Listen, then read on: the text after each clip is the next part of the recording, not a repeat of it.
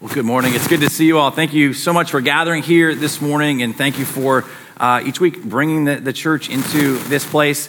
If we've never had the opportunity to meet, my name is Jamie. It's my great joy and privilege to be one of the pastors here at Crosspoint. And so just thanks again for, for gathering. It is a great joy. If you're gathered with us for Crosspoint at home, thanks for bringing the church into uh, your living room or wherever you happen to be watching. And so uh, as we have been celebrating already this morning, we get to really today is this entry into Holy Week. And we start by celebrating what has historically been called Palm Sunday. And so excited to be able to dive into this. We're taking a couple week break from our series through the life of Abraham to celebrate Holy Week. As we look ahead now from this day forward, we look ahead to Good Friday and what happened on the cross, and then beyond that to Resurrection Sunday, to an empty tomb, where one week from today we will gather in this particular place and we will be able to declare the truth that we already know to be true, right? That He is risen. And it's because of the work of Christ that we get to gather here uh, this morning. And so to help us, um,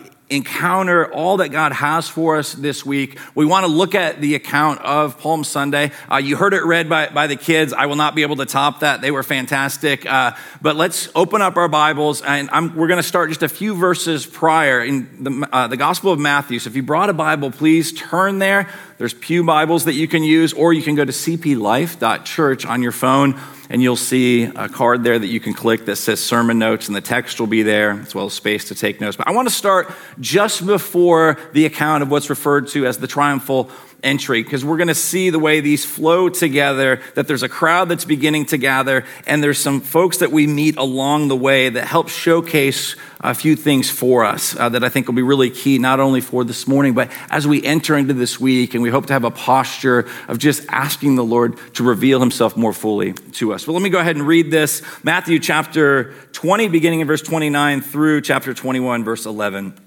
says this as they went out of jericho a great crowd followed him. And behold, there were two blind men sitting by the roadside.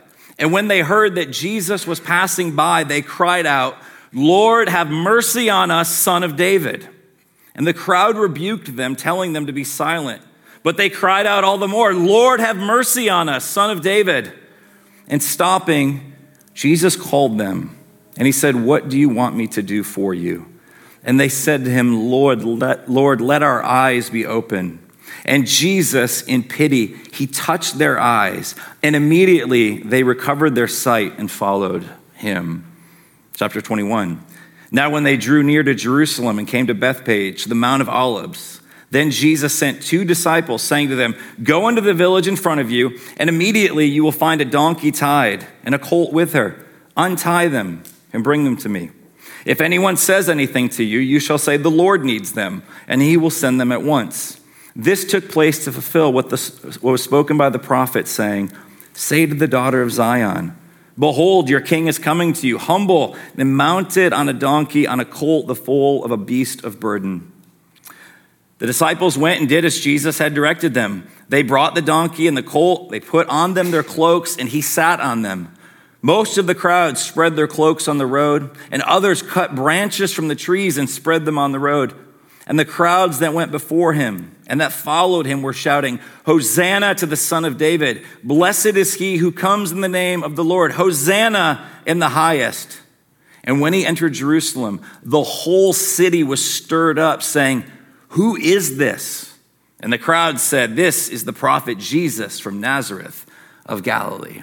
So, this is God's word for us this morning. And as we begin this journey through Holy Week, I want to start by asking a question. It's a question that is posed, I believe, in this text. It's one we see throughout the scriptures, whether it's explicitly stated or implicitly. I think it's, if we're honest, it's a question that drives us. It can be a question that haunts us. It can be a question, right, that as we wrestle with, keeps us up at night, causes us a lot of just thoughts and anxiety and all that. And the question is this like, what are you searching for? What is it that drives you? What is it that occupies your attention? What is it that when you pay attention to your soul and your heart, your emotions, what is it that's driving you? What are you searching for? And certainly in life, there can be rather insignificant things that we search for, right? Like my wife and I being at Costco a week or so ago, and she's like, "Do you really have to walk down every aisle?" I'm like, yes, I must search for it, right? Like the thing that it is that think I think like I might actually need that I don't know that I need at this point, right? I mean, so there's those sort of trivial matters, but then there are the big things, the existential things, the things honestly that speak to meaning in life and hope and purpose. Frederick Buechner, in his work, The Longing for Home, spoke of this. Hear these words that he penned. He said this whether we're rich or poor, male or female, our stories are all stories of searching. We search for a good self to be and for good works to do. We search to become human in a world that tempts us always to be less than human or looks to us to be more. We search to love and be loved and in a world where it is often hard to believe in much of anything, we search to believe in something holy and beautiful and life transcending that will give meaning and purpose to the lives we live. And so, this question, what are we searching for? I believe when we are honest, it's not so much just the next purchase or the next trip or the next relationship or the next whatever when it gets down to it, we are looking, as Buechner says, for that beautiful and life transcending thing. Like, what is it that will give us meaning and purpose? And Holy Week invites us to consider this search that we're on. It invites us to consider what it is that our heart is longing for. And really, what we have here is a particular invitation. And so, not only this morning, but as we journey towards Good Friday and Easter, as we spend time in these accounts that speak of what Christ has done. There's a word that was repeated throughout the text I just read. It's a word that we'll see in the account of the resurrection that we'll look at in the Gospel of Matthew a week from now. And it's this word, behold. To be transfixed on something. Really, what today is in this week, our prayer for you for all of us collectively as the church is that we would heed this invitation to behold, to not be caught up in circumstances, whether the, the joys of life or the difficulties of life or anything in between, but rather in every moment, we would actually be so transfixed, so captivated by this one that we meet here in this text the one that is celebrated on Palm Sunday, the one who makes this triumphal entry in all sorts of unexpected ways, there's an invitation to behold. And so to kick us off in Holy Week, I want to consider three things this morning that we would behold our need. And so we'll look at this account of these blind men. That we would behold our need, that we would behold our King, and that we would learn more clearly what it looks like to be transformed as we behold this Jesus that we celebrate. So let's start with beholding our need.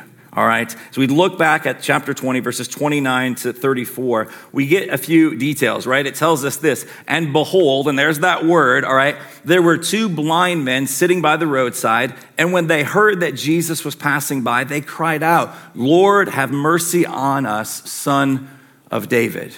Now, that language, I mean, for one, the fact that they were blind. We don't know if they had been able to see at one point and lost their sight, but whatever it is, at this point in their story, their world has gone dark. Everything is chaotic. This means they were likely homeless. It means they likely had to beg for food and just their basic survival. They were not living their best life. There was nothing for them, probably, that just brought a lot of joy. They were dependent on other people. And in the midst of all that's taking place, there's a crowd that begins to, to gather outside of Jericho, all right? And they begin to hear that this Jesus is on the move. And so it tells us that they began then to cry out. And there, here's those words again, like as they're out the roadside, all right? Lord, have mercy on us, son of David. There is a desperation that has gripped them. They are honest with their condition. There is so much that I need to learn from these blind men. They are not too proud to cry out. I am far too proud to cry out with my need. I don't think I have a desperation enough. Like, I think my prayer life would reveal something about, you know, do I really believe my need? Do you really believe your deep need for Jesus? Like, these men are crying out. They are in darkness and they're asking and they're pleading and they are shouting at the top of their lungs, Have mercy on us, son of David. So much that the crowd is beginning to not only grow restless, they're beginning to think, man, this is awkward. Will they just shut up for a moment, right? To the point that they actually rebuke these men. And yet they just double down. It tells us that they began shouting out all the more loudly, even after the rebuke Lord, have mercy on us, son of David. Do you and I have any sense of our desperate need for Jesus? This day, this Palm Sunday, as Jesus gets ready to enter into Jerusalem, as he's there, as the crowd is gathering, you have this picture of these two men who desperately know that they need an encounter with Jesus. And what was true for them a couple thousand years ago, whether we would acknowledge it or not, is true for us in this place right now. You and I need to encounter the true King. We need to behold him. They have a great need, and they know that their attention should not be fixed solely on their need, but rather on the one who can do something about it. And so they begin to cry out, and they're crying, Son of David. Now, here's what's so fascinating this shows us there's some irony here. They are able to see before they can see. They are seeing truly and clearly what is actually taking place before the crowd. The crowd actually, Jesus will see, like they, they get it wrong about Jesus. They've got hopes and aspirations that have nothing to do with seeing Jesus for what he actually came to do. But these men, they're crying out, Son of David. Now, this is a loaded term. This particular phrase here, for them to cry out, they weren't just calling out, hey, helpful teacher, hey, person who cares a lot. They are making a declaration here. You are the son of David. You're the promised one, you're the Messiah. If we were to go back and read the account of King David's life, we'll read a couple of verses here at a moment out of 2 Samuel. And in this account, David is nearing the end of his life, and the Lord makes a promise to him that says, You're going to have a son. That son will build a house for me. And that son, all right, the son of David, will have a kingdom that lasts forever. And so, ever since that time, there'd been an expectation, particularly now, as God's people are under Roman rule, as they long for things to be set right. They're longing for a day when this Messiah, this one that they'd hoped for, this son of David would show up. This is why 2 Samuel says this When your days are fulfilled and you lie down with your fathers, I will raise up your offspring after you, who shall come from your body, and I will establish his kingdom. He shall build a house for my name, and I will establish the throne of his kingdom forever. So that's the promise. And then did you notice Jesus' response? He doesn't rebuke them. He doesn't say, Yeah, this is obnoxious. You're making everybody uncomfortable. But rather, in the midst of the chaos, in the midst of people rebuking the, these men, Jesus, as he always does, he moves toward the desperate, he moves toward the broken, and he asks this question What do you want me to do for you? Now, I love the tenderness that we see of Jesus here. Jesus isn't asking this. You're like, hey, I thought he was, you know, I thought he was the Son of God. Isn't he supposed to know what they want? Like he knew. It was no surprise. Everybody knew. The blind men wanted their sight restored. But he asked them, he asked them to name their need. And it's this moment of just tenderness and compassion. And that he would kneel down. And though they could hear his words, knowing that one of their senses did not work, that they did not, they were not able to see, he gets down to a point and he touches their eyes and brings healing. It's just this profound, beautiful picture of just the compassion of this king, of this Jesus. They are desperate, they are crying out, and he just asks them, What is it that you want? And then Jesus, as he always does, he moves toward them. But there's something else in this response when he says, What do you want me to do for you?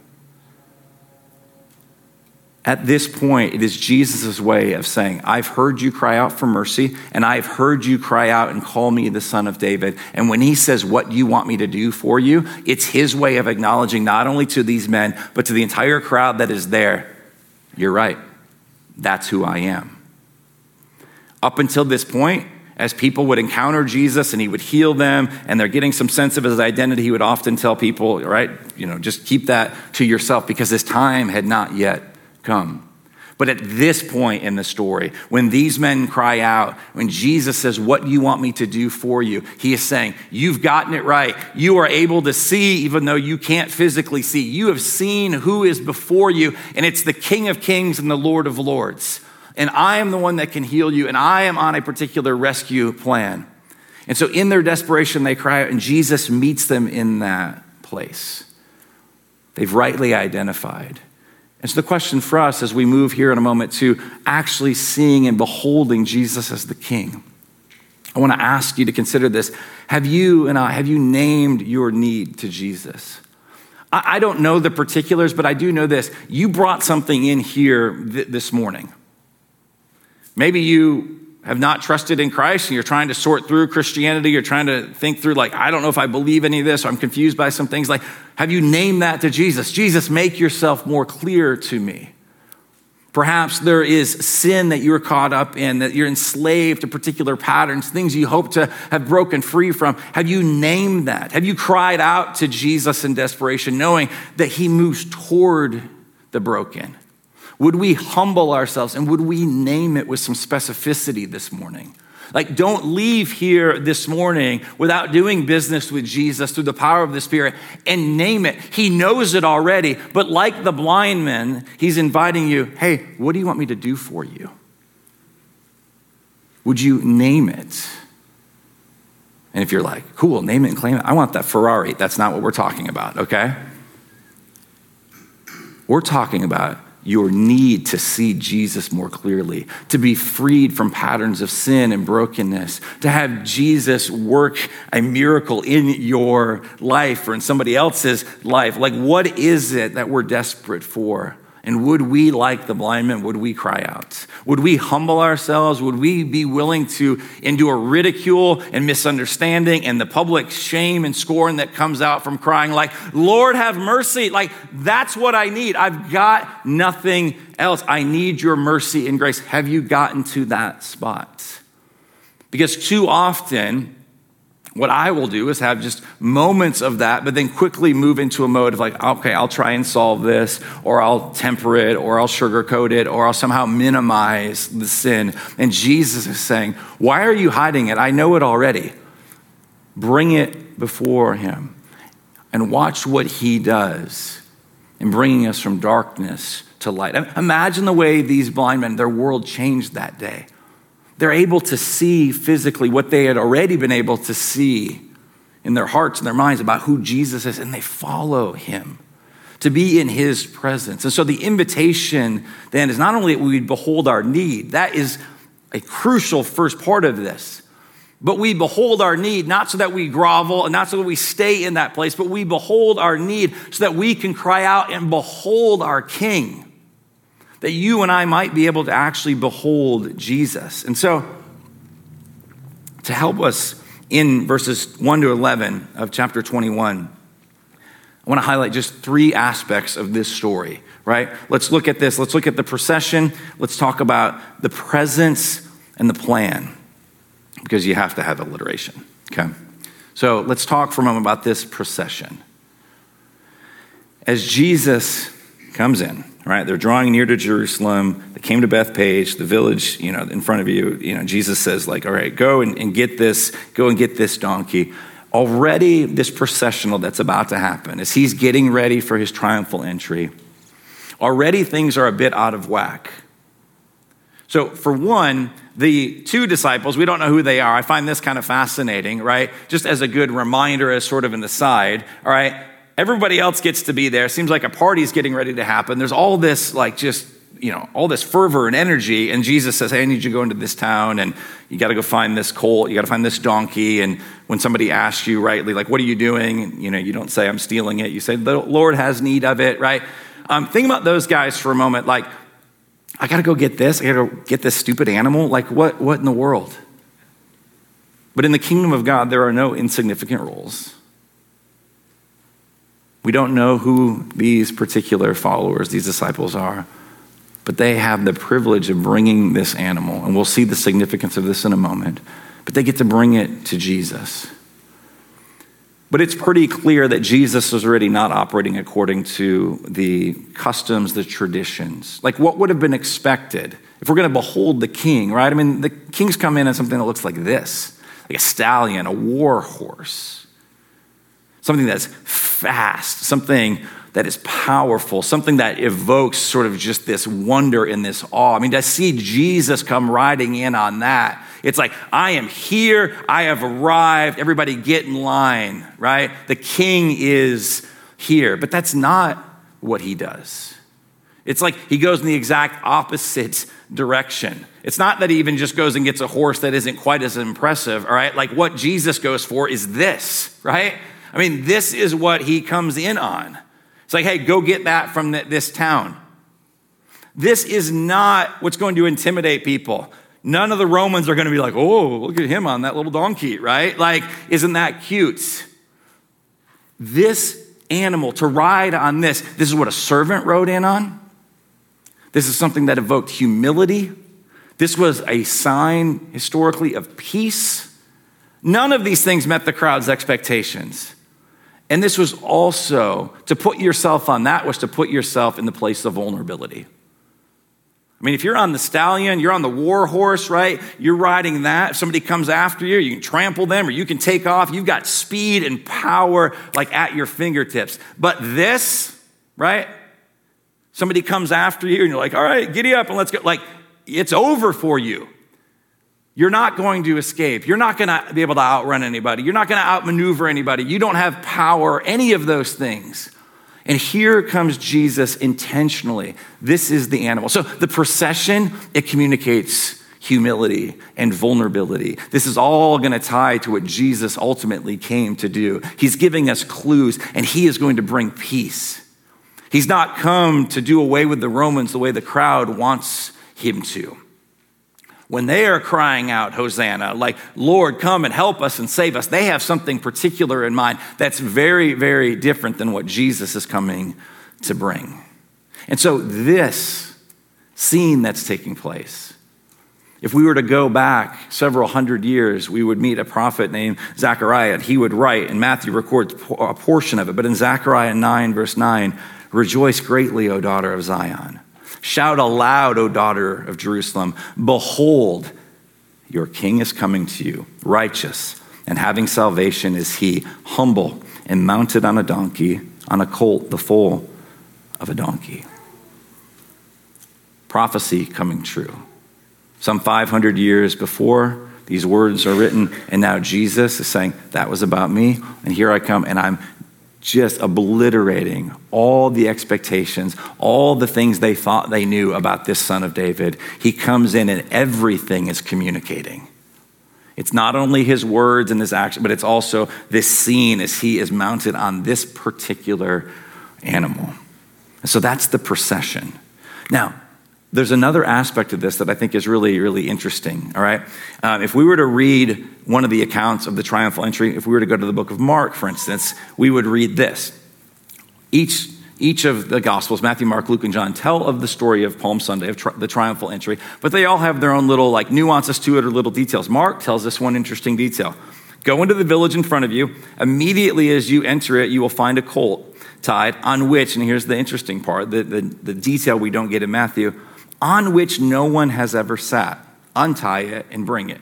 Okay, so we're learning not only is it this donkey, but we're learning that it is a donkey, all right, that has never been ridden. It's never been used for work, all right. It has never been broken in. It hasn't been trained. It has never been subdued which as an aside again it's not a not an issue for jesus. He's the one that created everything. He made it all right? Those of us that are you know ever try and like train an animal all right we've got a two-year-old puppy at home that we still have not been able to subdue it. It has subdued us. That's basically what's taken place right? Like jesus is not concerned that nobody's ever ridden it. And this i would put before you is not an accident. It's not like oh we'll grab that one. I guess it's the only one available. No this is highly highly intentional There is a scene in the Old Testament where we read about the presence of God. And the presence of God in the Old Testament was believed to be in, you had the, the Ark of the Covenant that would be put in the Holy of Holies.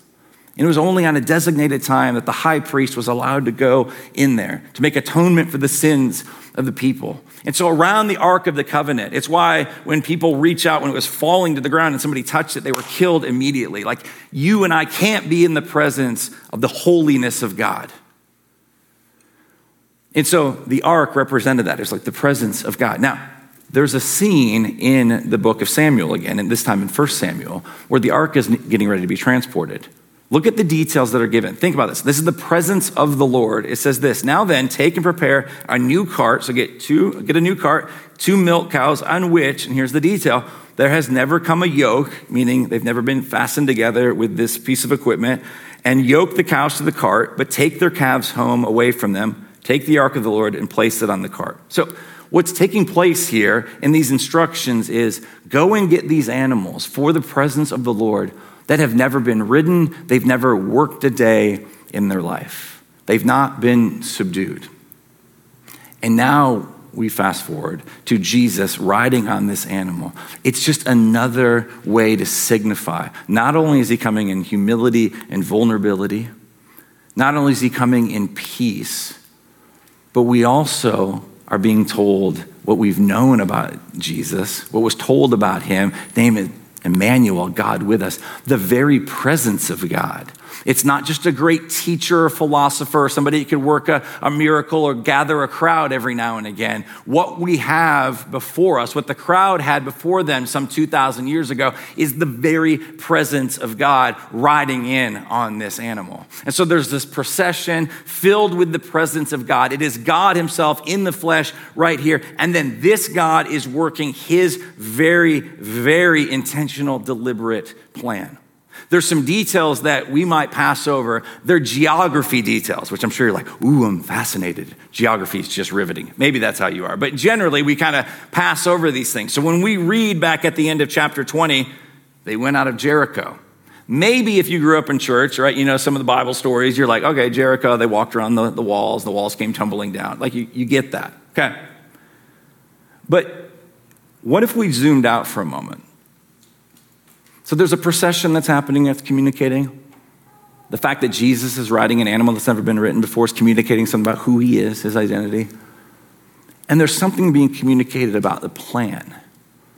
When it says that he moves from Jericho, and that crowd gathers, and then he's moving toward the Mount of Olives and towards Jerusalem, this is highly intentional geographic language. If you and I were to go and study the story of God's liberation of his people out of slavery in Egypt, first led by Moses, all right? He rescues them out of Egypt. They cross the Red Sea. Like you're familiar with, with all of that. Eventually, they end up in the wilderness. Eventually, Moses, all right? Moses is, is taken, all right? His life ends. He does not get to go into the promised land. But the heir apparent, the one who is picked by God and by, by Moses, is a man named Joshua this one who would save his people. And Joshua has the distinct privilege and honor and responsibility of leading God's people across the Jordan River to do battle with Jericho and to make his way toward the promised land, toward the place of blessing, of shalom, of peace.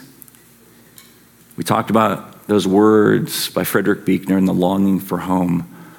Joshua has the distinct privilege of leading the people home, to lead them back toward Eden, to lead them back towards the promised land. And so when we here, I'll, we'll put this up here for a moment. Like here is a bit of a map, if you can see that, and where some of these places fall. Here's some of the path that Jesus is following, and he's following a well-worn path. It's the path that Joshua led the people on. Friends, this is not by accident. Jesus didn't just randomly happen to end up in Jericho and, like, oh, well, I guess we'll make our way this way it is communicating. It's layer upon layer upon layer that He is working His plan, that God has showed up in the flesh, that He has humbled Himself. He's coming to bring peace. He's coming to bring us into His very presence, into the promised land, to our ultimate home. This is what He's doing, and He is deliberate in working His plan so much so that even the geography communicates what He's up to. There is nothing in here that's happening by accident. As the crowd is chanting and the crowd is shouting out, Jesus knows the time has come. When they say son of David, he doesn't rebuke them because he's like, it is true. But in unexpected ways, this king is going to bring about peace and shalom and meet our longing for home in unexpected ways. We have to behold this. This is what Peter, the Apostle Peter, after Jesus has resurrected, he's ascended into heaven and he preaches this sermon in Acts chapter 2. Says these words about the plan. Men of Israel, hear these words. Jesus of Nazareth, a man attested to you by God with mighty works and wonders and signs that God did through him in your midst. As you yourselves know, this Jesus, he's like, we clear? This is who we're talking about. We all know this Jesus. He says this delivered up according to the definite plan and foreknowledge of God, you crucified and killed by the hands of lawless men. So, is there some responsibility, human responsibility there? Yes. Did God also plan it? Yes. Is there a mystery there how those things go together? Yes. Do you think you can fully explain that? No, right? I can't. I don't think anybody can. But here, what we are reminded of is that God is working his plan. And so when Jesus shows up, Peter's commenting on it saying, He's working his plan. His plan is to come and to die. His plan is to come and die in our place. His plan is to bring about rescue, not from the Romans, but from death the final enemy itself, to rescue us from sin, Satan, and death, to rescue us and to redeem us and to bring us home. That's what he's doing. And so they cry out, Hosanna. Here's the interesting thing there's a way to cry out, Hosanna, which simply means like, God, save me, help me. And there's a way, I think the crowd is doing it, which will become very clear as we read through and we study together Holy Week. There's a way to do that that says, Lord, I've got plans, I've got ideas, I've got aspirations. I want a little Jesus blessing on that. Can you bless that? I've thought this through. I just need you to green light this, just give your stamp of approval. There's that kind of help that we can ask for, but that's asking the butler to help you, not the King of Kings. What we see here, a true crying of Hosanna, is desperation. It's the blind man. I'm in the dark. I don't know what to do. I've named my need. I can't get myself out of this mess. Jesus, I need you to show up. I need to behold you as the King of Kings. And so, as we think about this crying out of Hosanna, ask yourself are you asking Jesus to help you or to save you? And by help, I mean this sort of like just the trivial little things. You're like, oh, I just need you a little bit here, but kind of butt out of this. I don't really want you to be Lord. N.T. Wright, commenting on this, said it this way. I think this is helpful. And by helpful, I mean convicting. Are we ready, he says, to put our property at his disposal? As we see the people doing, they're laying the cloaks down, right? To obey his orders even when they puzzle us? Are we ready to go out of our way to honor him, finding in our own lives the equivalents of cloaks to spread on the road before him and branches to wave to make his coming into a real festival? Or, he says, have we so domesticated and trivialized our Christian commitment, our devotion to Jesus himself, that we look on him simply as someone to help us through the various things we want to do anyway? Someone to provide us with comforting religious experiences. Have we forgotten what, in biblical terms, a true king might be like? Like, I hope you're encouraged and uplifted and reinvigorated by coming to gather with God's people on a Sunday. That is certainly a gift and part of it, but it's far more than just a religious experience. Like, the calling is to behold our King, to submit everything that we have, realizing we're not owners, we are stewards, leveraging it all for the King of Kings. Like this glad response in Hosanna, like, save me. We're not asking Jesus simply, like, hey, will you help me with my plans? We're saying, I submit myself to your plans. Lord, I surrender because in the place of surrender is actually where life is found. What are you searching for? What is it that keeps you up at night? What is the need that you need to name and bring to Jesus? You want to see transformation? Let's close with this. The way we get transformed it's not get a plan together and follow these steps. The way we get transformed is by beholding this one who's revealed to us in the text. This king, God in the flesh, humble, bringing peace, vulnerable to the point that he would die in our place, working his plan the glory of the Father and for your joy and my joy. When we behold that, that's when transformation comes. Not by us pulling ourselves up by the bootstraps, white knuckling it, just thinking, I got to try harder. That is not the message of the gospel. Message of the gospel that brings transformation is we just behold the King. So look back with me at verse 8. We behold to bring about transformation, to see transformation, to experience it. Verse 8 says this Most of the crowd spread their cloaks on the road, and others cut branches from the trees and spread them on the road.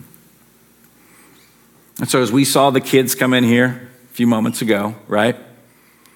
Carrying the palm branches, this is this, this scene. And, and to go back a couple thousand years ago, as the branches were cut, there was, on one level, the crowd has particular political aspirations and hopes, and those things could signify that. But let's talk about the real meaning. Let, let's talk about how the scriptures talk for a moment about palms, talk about the trees, about the branches that were cut off. Like, what if we focus on that for a moment? One of the things I think we would see is that there's something in the scriptures over and over again that we see when the King of Kings shows up it transforms not just you and me, and we'll get to that, but it transforms the natural world, the created order. It transforms creation itself. Like there's a new creation coming. And so, one of the passages, we'll see this in a lot of different places, but one of the places where we get this, and it, where it talks about the mountains and it talks about the trees and the branches and everything happening, there's a transformation that takes place in the created realm when the king shows up. So, hear these words of Isaiah 55, verse 12. This is what happens when the creation sees the king. For you shall go out in joy and be led forth in peace. Speaking certainly of like what will happen to us. And then it tells us this the mountains and the hills before you shall break forth into singing. Now, I love the majesty of the mountains, be the Rockies, the Blue Ridge, or whatever. You know, Mount Dora, I don't care. Like mountains, right? Like, I love it. But I've never had them break forth into singing. Imagine that day. They are beholding the king and they erupt in singing. And then it tells us this, all right? And all the trees of the field shall clap their hands. And yes, there's poetic language that's being used here, but it is speaking of an encounter. When we behold the king, when the trees behold the king, they begin to clap, they begin to worship. They can't help it. It's why Jesus says, if the crowd is silent, don't worry, the rocks will cry out. Like that is what is the natural response to beholding the king, and it brings transformation. And so, friends, for just a moment, whatever it is that you're carrying, that thing you want transformation is, that need that you need to name and bring to Jesus, just imagine for a moment. If Jesus is going to do that when the created order, when the mountains and the trees behold the king and they erupt in singing and the trees suddenly start clapping, whatever that looks like, if that's what happens when trees and branches behold the king. Imagine what's going to happen when you and I behold the king. When he comes back and he does away with all pain and heartache and cancer and brokenness and all the mental health issues and all our physical ailments and everything, all wars cease. And then also imagine the invitation that we have not just someday to behold our king when he sets everything right, but also right here and right now. That transformation Though it may look different, might be oftentimes is on God's timing, not our own. God is bringing about transformation. And it happens how? Not in you getting a good plan together, it comes from beholding. So hear these words as a final encouragement out of 2 Corinthians chapter 3 verse 18. Paul writes, "And we all with unveiled face there's this access, there's no shame, there's no covering up. Beholding the glory of the Lord. The more you behold Jesus in his glory, says this, are being transformed then into the same image from one degree of glory to another. For this comes from the Lord who is the Spirit. You want to experience transformation? Behold the King and watch what God's Spirit does in and through you to transform you from one degree of glory to another. It'll likely go a different route than you would have planned. It might take you know, more time than you've thought. But know this the transformation does happen. We behold the King and we are transformed for the glory of the Father and for our joy. May we in this Holy Week behold the King, a King that would go to a cross and a King who would conquer Satan, sin, and death by rising again on the third day. That's the week we're invited into, but more than that, friends, that's the life we are invited into. So, as we get ready to, to pray, let me just invite you a couple different things. For one, be praying this week and taking a risk to invite somebody to join you for Easter. We want more people beholding Jesus, to encounter Jesus.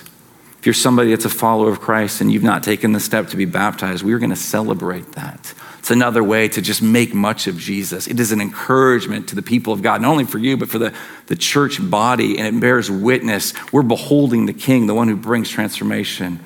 Come talk to us afterwards, or you can sign up for that at cp.church last Easter. You'll see a sign up for that. And this morning, we're also going to respond through communion. If you're a follower of Christ, you're invited to come up to the table. I'll give instructions just a moment but it's a means of God's grace. It's this outward declaration again, like this I need to feast on the grace of God. I need to behold Jesus. If I want transformation, it comes from beholding Jesus. So let me pray for us in this. Father, thank you for your word, for your kindness, for sending your son. Jesus, thank you that you are God in the flesh, God with us, and that you would go and die in our place and that you always move towards the broken and the desperate. So, Holy Spirit, right now, help us, empower us to name our need, to bring it to Jesus, to ask Him to bring transformation. But may it not just stop with naming our need. As we take a look at that and we are honest with that, would we continue to take look after look after look to Jesus? May we behold our King right here, right now. Holy Spirit, give us it's a new and profound sense the majesty and the wonder that is Jesus. Use the songs we sing. Use the time of prayer. Use this meal that you've given to us to help us behold. And as we do that, God, we pray that you would get your glory and that we would experience a deep and lasting, abiding joy. We pray this in Christ's name. Amen.